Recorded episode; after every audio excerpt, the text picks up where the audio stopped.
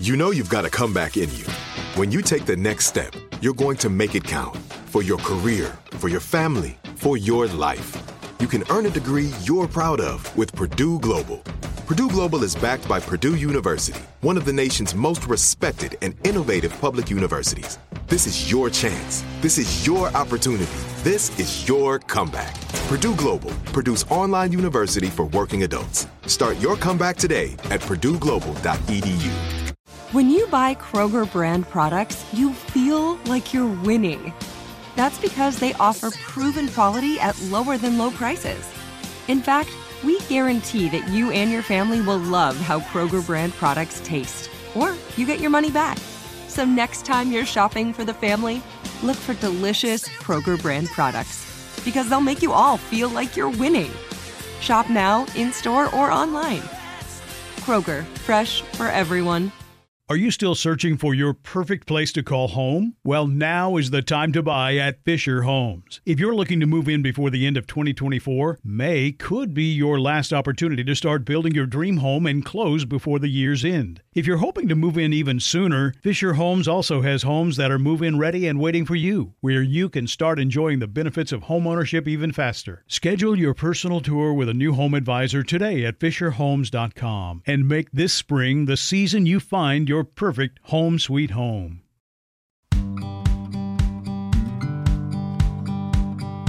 These are challenging times, but you don't have to navigate them alone. Welcome to How Can I Help? I'm Dr. Gail Saltz. I'm a clinical associate professor of psychiatry at the New York Presbyterian Hospital, a psychoanalyst, and best-selling author. And I'm here every week to answer your most pressing questions, hopefully with understanding, insight, and advice. Today, we're going to tackle some questions that are about sex, and I thought it would be really helpful to have a guest with me today who is a very well-known sex therapist, and I thought it would add a lot of dimension to the information.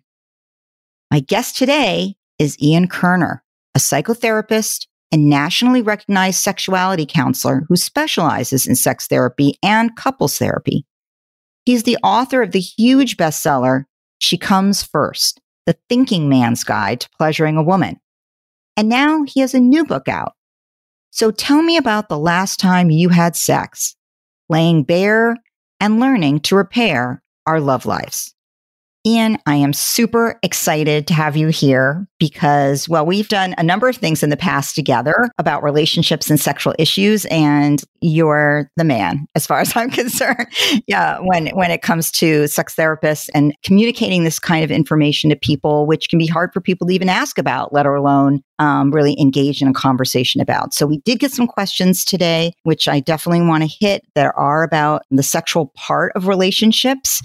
And I'm glad that people can ask anonymously here. So people do feel comfortable writing in with their questions about sexual issues. But before that, how has this past year, this difficult year and a half, really, of social distancing in particular and the pandemic affected your patient population, would you say? Yeah, well, it's interesting, Gail. At the beginning of the pandemic, I wasn't getting any calls for new patients. I get a lot of calls, on a weekly basis. And I thought, oh, wow, you know what? People are finally having sex. No more excuses, like no more commuting and no more obligations after work and just being exhausted. Well, boy, was I wrong. I'm glad I didn't put any money on that bet, because it only took about a couple of weeks for, I got an onslaught of patient requests, and it's really been persistent. And I think what's happening is that people are coming in not with new problems, Gail. It's still desire discrepancy issues, sexual function issues, pleasure-based issues, but they're really amplified. Right? Because COVID has really taken such a sort of a multi-level hit on our sex lives, right? I mean, from just a health perspective, we're eating differently, we're not exercising as much, we're turning to smoking and drinking and vaping as sort of a coping mechanism. You know, so that affects our sexual health. We're not changing out of our pajamas. We're not brushing our teeth or showering. I mean, clearly that affects, you know, your sense of attractiveness, your self-esteem. And I think most importantly, or the biggest factor is, we're really living on top of each other. We're not getting out. We don't have these, external outlets. And so there's just this kind of relational claustrophobia. We're so near experience. So I think all of that is really combining. And it's particularly painful when, you know, a Friday night comes along and there isn't much to do except watch Netflix or maybe have sex, and you're not having sex. It's really apparent, right? Like you strip everything away and it becomes really apparent.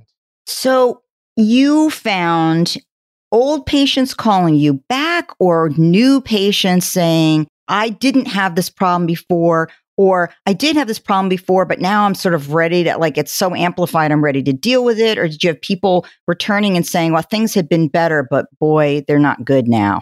Yeah, absolutely. I'd say all of the above. Old patients returning, new patients coming in with new patients coming in with problems. They just, you know, people wait.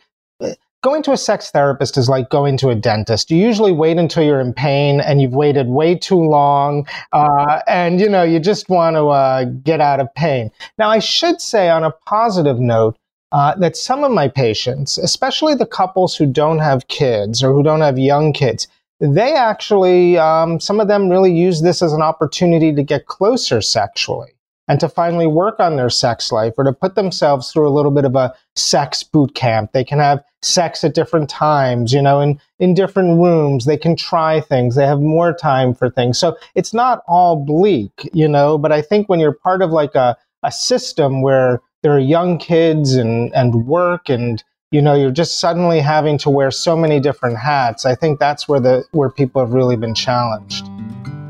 So let's get to it and see, how can we help? So the first question, dear Dr. Saltz, my partner and I have very different libidos. I want to have sex multiple times a week, whereas they only do once every 2 weeks.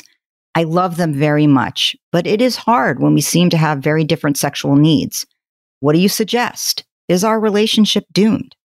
You know, first of all, I would say, you know, it is important to manage, to regulate your own sexuality as well, in addition to co-regulating, right? We do want to have sex with our partners, but, you know, if someone really wants to have sex multiple times a week and they're at a place in a relationship or in their life cycle where that's really pressure for a partner, then there's going to have to be some kind of self-regulation strategy, like, you know, in terms of how you manage your own sexuality and your self-pleasure. But what I found interesting about the question is how they've already sort of labeled in this. It feels like one person has been labeled as the high desire partner and the other person's been labeled as the low desire partner. And that's a way that we talk, like, oh, I always want it more. I'm the high desire partner. And I actually think it's not about libido types, like low or high. I think it's about creating a shared desire framework where the way in which you're generating desire works for both of you. Like for this high desire partner, he or she, they may get a single sexual cue, like their partner coming out of the shower, and they're ready to go. So yeah, so they're ready to go 3 times a week, 5 times a week, 7 times a week, because that's how they process a sexual cue. And it doesn't matter if kids are crying in the other room or there's an appointment coming up. That's how they handle a sexual cue. But for their partner might have a kind of desire that emerges from the simmering of arousal and from reducing stress and allowing those turn-ons to get turned on. So it's might be a slower process or a simmering process, but when they get to desire, it's just as strong. So they're not a low desire person. They're just a different desire person. And so understanding kind of what desire framework you operate in and creating a shared framework with your partner is where I would really start. This person is concerned, is our relationship doomed? No, but it does require some work to understand this so that there aren't hurt feelings. As you said, you know, you want it all the time, or, hey, you never want it, and taking it personally.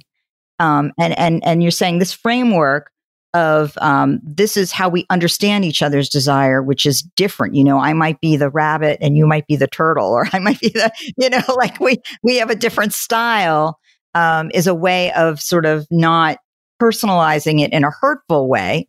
And at the same time, as you're saying, maybe the person who wants to or feels stimulated more often might need to be given permission to and help to masturbate sometimes as a way of or, you know, self-pleasure themselves so that they don't feel frustrated a lot of the time, but be able to appreciate themselves and yet still appreciate their partner. And, you know, and maybe the partner who's a little bit of a turtle, and let's remember that turtle was pretty strong and had a lot of stamina and ultimately won the race. Exactly. But maybe that turtle just needs to lean in a little more, or sometimes have a little more willingness, because if they need to percolate, then you have to have the willingness to let yourself percolate, you know? So you would advise there does have to be some movement toward the middle, some compromise, but it doesn't have to be a 100% compromise. Absolutely. Move towards the middle and change the internal model of how you're thinking about your partner, right? I'm sure these people are thinking right now, like, they're so low desire, they never initiate, what's wrong with them? And that's like an image in their mind. And I'm sure in the other partner's mind, it might be like, all they want is sex, sex, sex. What about, you know, romance? Or what about these other things? Or what about, you know, helping out, right? So we need to also update our internal models of each other. How Can I Help with Dr. Gail Saltz will be back after this short break. This is it, your moment. This is your time to make your comeback with Purdue Global. When you come back with a Purdue Global degree, you create opportunity for yourself, your family, and your future. It's a degree you can be proud of, a degree that employers will trust and respect. Purdue Global offers working adults like you over 175 flexible degree programs to meet your specific career goals. These include associate, bachelor's, master's, and doctoral degrees and certificates. Purdue Global degree programs range from nursing to business to communication and more. Whatever your interest, we have the degree that will move you forward. You have the knowledge. You have the experience. Now it's time to get credit for the work you've done and earn the recognition you deserve with Purdue Global, Purdue's online university for working adults. You know you're worth it. We do too. So don't wait another second to get the degree that will take your career to the next level. Start your comeback today at PurdueGlobal.edu. Are you still searching for your perfect place to call home? Well, now is the time to buy at Fisher Homes. If you're looking to move in before the end of 2024, May could be your last opportunity to start building your dream home and close before the year's end. If you're hoping to move in even sooner, Fisher Homes also has homes that are move-in ready and waiting for you, where you can start enjoying the benefits of homeownership even faster. Schedule your personal tour with a new home advisor today at FisherHomes.com and make this spring the season you find your perfect home sweet home. Hey, this is Jodie Sweetin from the podcast How Rude Tanneritos. As a nostalgic voice from your past, I'm here to remind you that amongst the stressful and chaotic existence we live in 2024, you deserve to get away. It's time for a vacation, no matter when you're hearing this. And let me tell you how you'll get there. The 2024 Hyundai Santa Fe. Want to bring the family to the mountains with the Santa Fe's available H-Track all-wheel drive? Well, it's got standard third-row seating and available dual wireless charging pads for the kids who just want to stare at their phone and not talk to you. You know what I mean. Visit HyundaiUSA.com or call 562-314-4603 for more details. Hyundai, there's joy in every journey.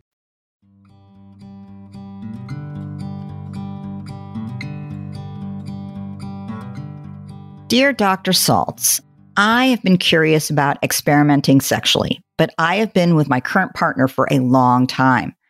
I don't want them to feel rejected if I suggest wanting to explore different kinks or bring new things into the bedroom. So how do I go about having this conversation with my partner? Do you have any advice for expanding my own sexual boundaries? Well, I would say let's distinguish. This is a person who, it seems, they want more adventure, they want potentially kink, they want more eroticism, they maybe want more fantasy, and they're afraid to bring all of that up with their partner. It's vulnerable.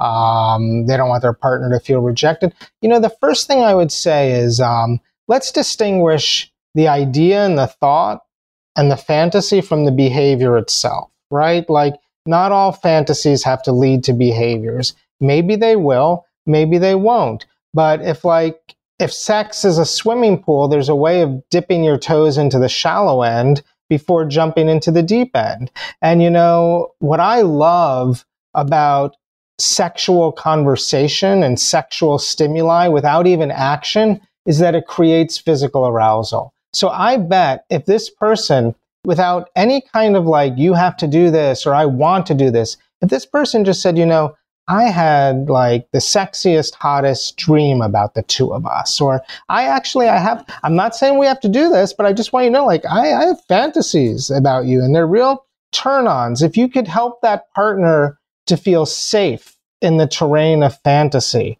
and to open up the conversation, I think you'd be surprised at where you can both go. And again, it's about meeting in the middle, right? You might find that one partner is actually, hey, I might actually like to try some of this stuff. I didn't think I would. And the other partner might end up saying, you know, hey, it's enough to just sort of like watch it or talk about it or share it or role play it a little between the two of us. I don't actually need to go out there in the world and do this thing.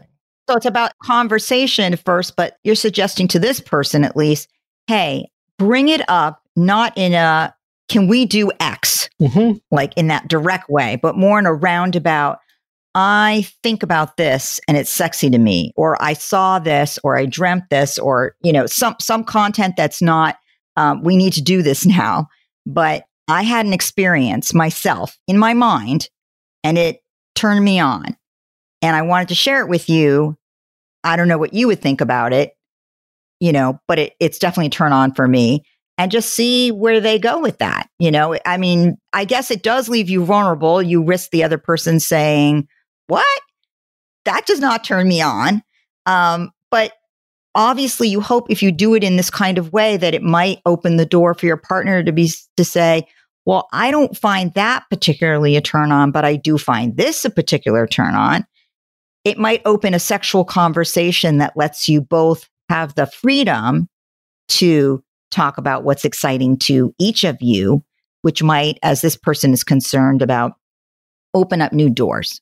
Yep. No, I think that is exactly true. And I found when you can create emotional safety around this or put boundaries around it that you both agree on, you know, fantasy can flourish, you know, like I actually have talked to a lot of couples where there was pressure to go have a threesome and it just led to so much conflict.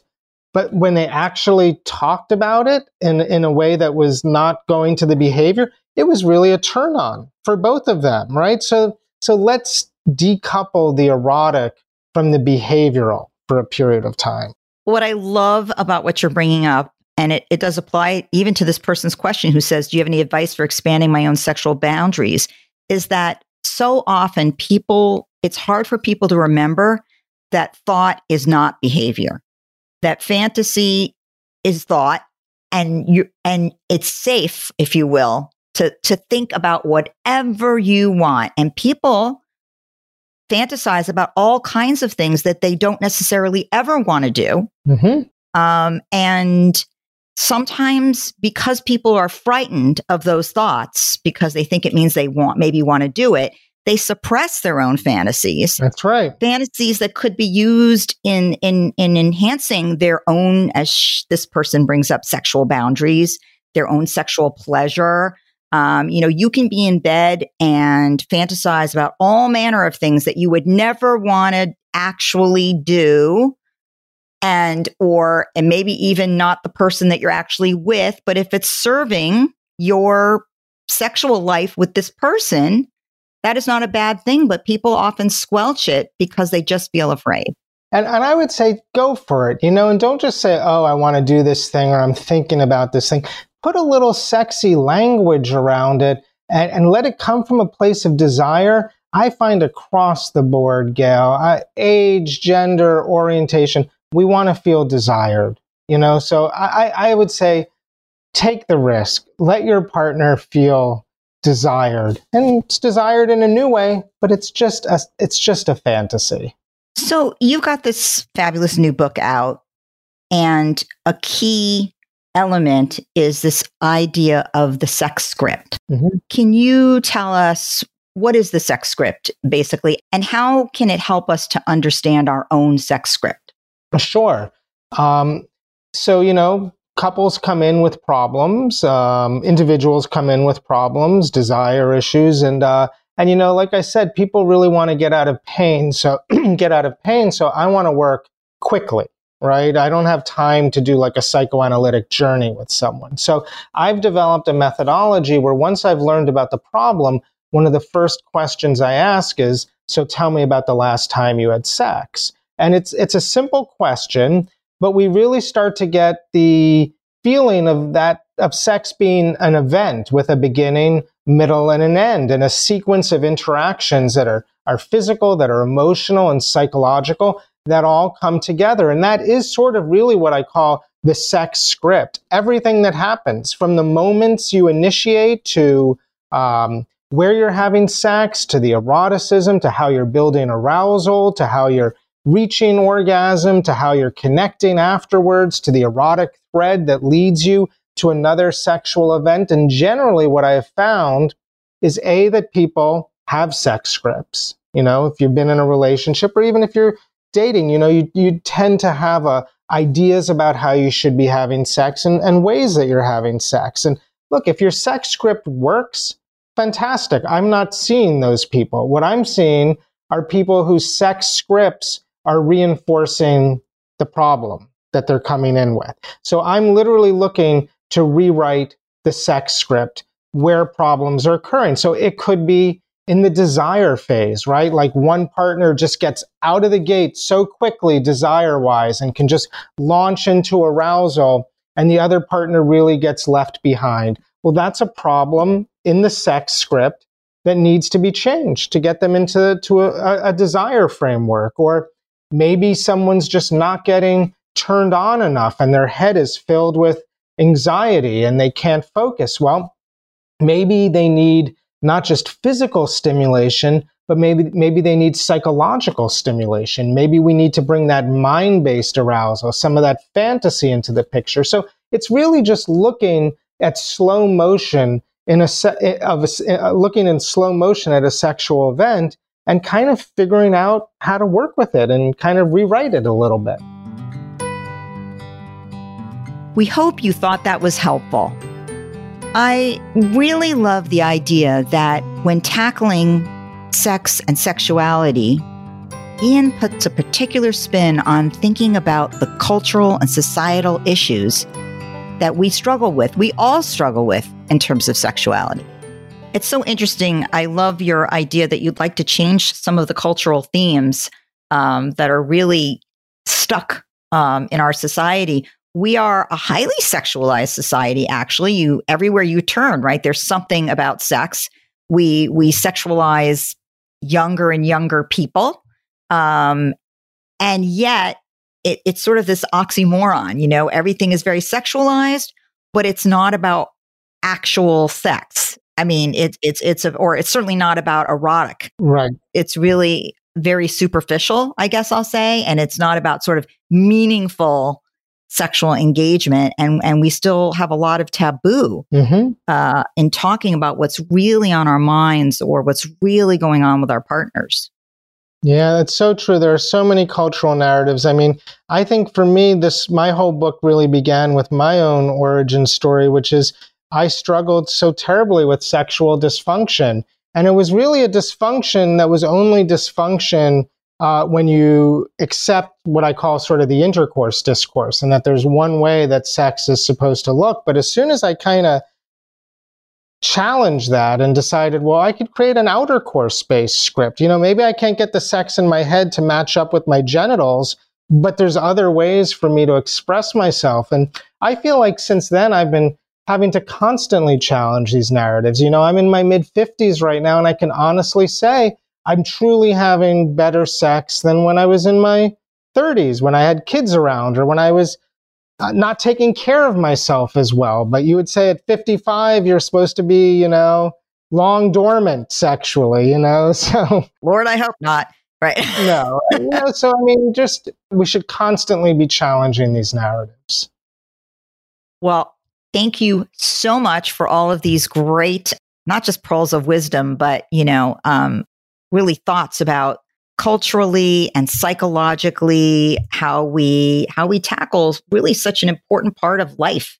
And particularly after this year and a half that has been so difficult, I think a lot of people have had a lot of perspective changes in terms of what really matters. You're seeing data come out about what people are seeking now, and it has more to do with relationships than anything else, honestly. And particularly even for young people are looking more for long-term, meaningful relationships as opposed to just, you know, hopping around.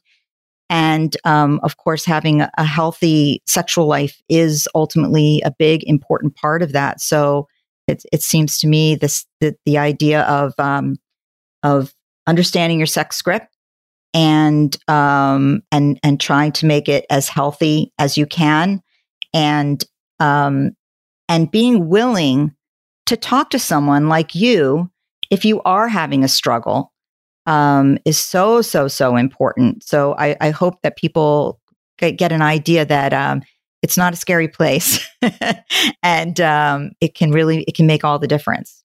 Yeah. Yep. Thank you. No. Sometimes I'll work with a couple or an individual for just one session, right? Sometimes it doesn't take more than a single session. I just did that yesterday to feel normalized and to have some psychoeducation and to have a sense of direction. So be proactive. You know, sex is important. It's a vital, central part of our lives. Fabulous. Ian, thank you so much. Thank you. I really, really appreciate it. Thanks, Gail. Do you have a problem I can help with? If so, email me at howcanihelp@senecawomen.com. All senders remain anonymous.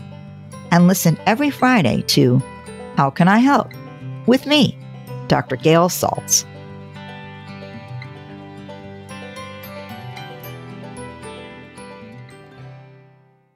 Are you still searching for your perfect place to call home? Well, now is the time to buy at Fisher Homes. If you're looking to move in before the end of 2024, May could be your last opportunity to start building your dream home and close before the year's end. If you're hoping to move in even sooner, Fisher Homes also has homes that are move-in ready and waiting for you, where you can start enjoying the benefits of homeownership even faster. Schedule your personal tour with a new home advisor today at fisherhomes.com and make this spring the season you find your perfect home sweet home. Right here, right now. Find your beautiful new floor at Right Rug Flooring. Choose from thousands of in-stock styles, ready for next day installation, and all backed by the right price guarantee. Visit rightrug.com. That's RITERUG.com today to schedule a free in-home estimate or to find a location near you. 24-month financing is available with approved credit. For 90 years, we've been right here, right now. Right Rug Flooring. We went from normal life, healthy child to acute lymphoblastic leukemia or B-cell ALL. The St. Jude team came up to get CJ via ambulance. Shortly after that, I noticed a rainbow. It meant that there was hope. We were driving into hope.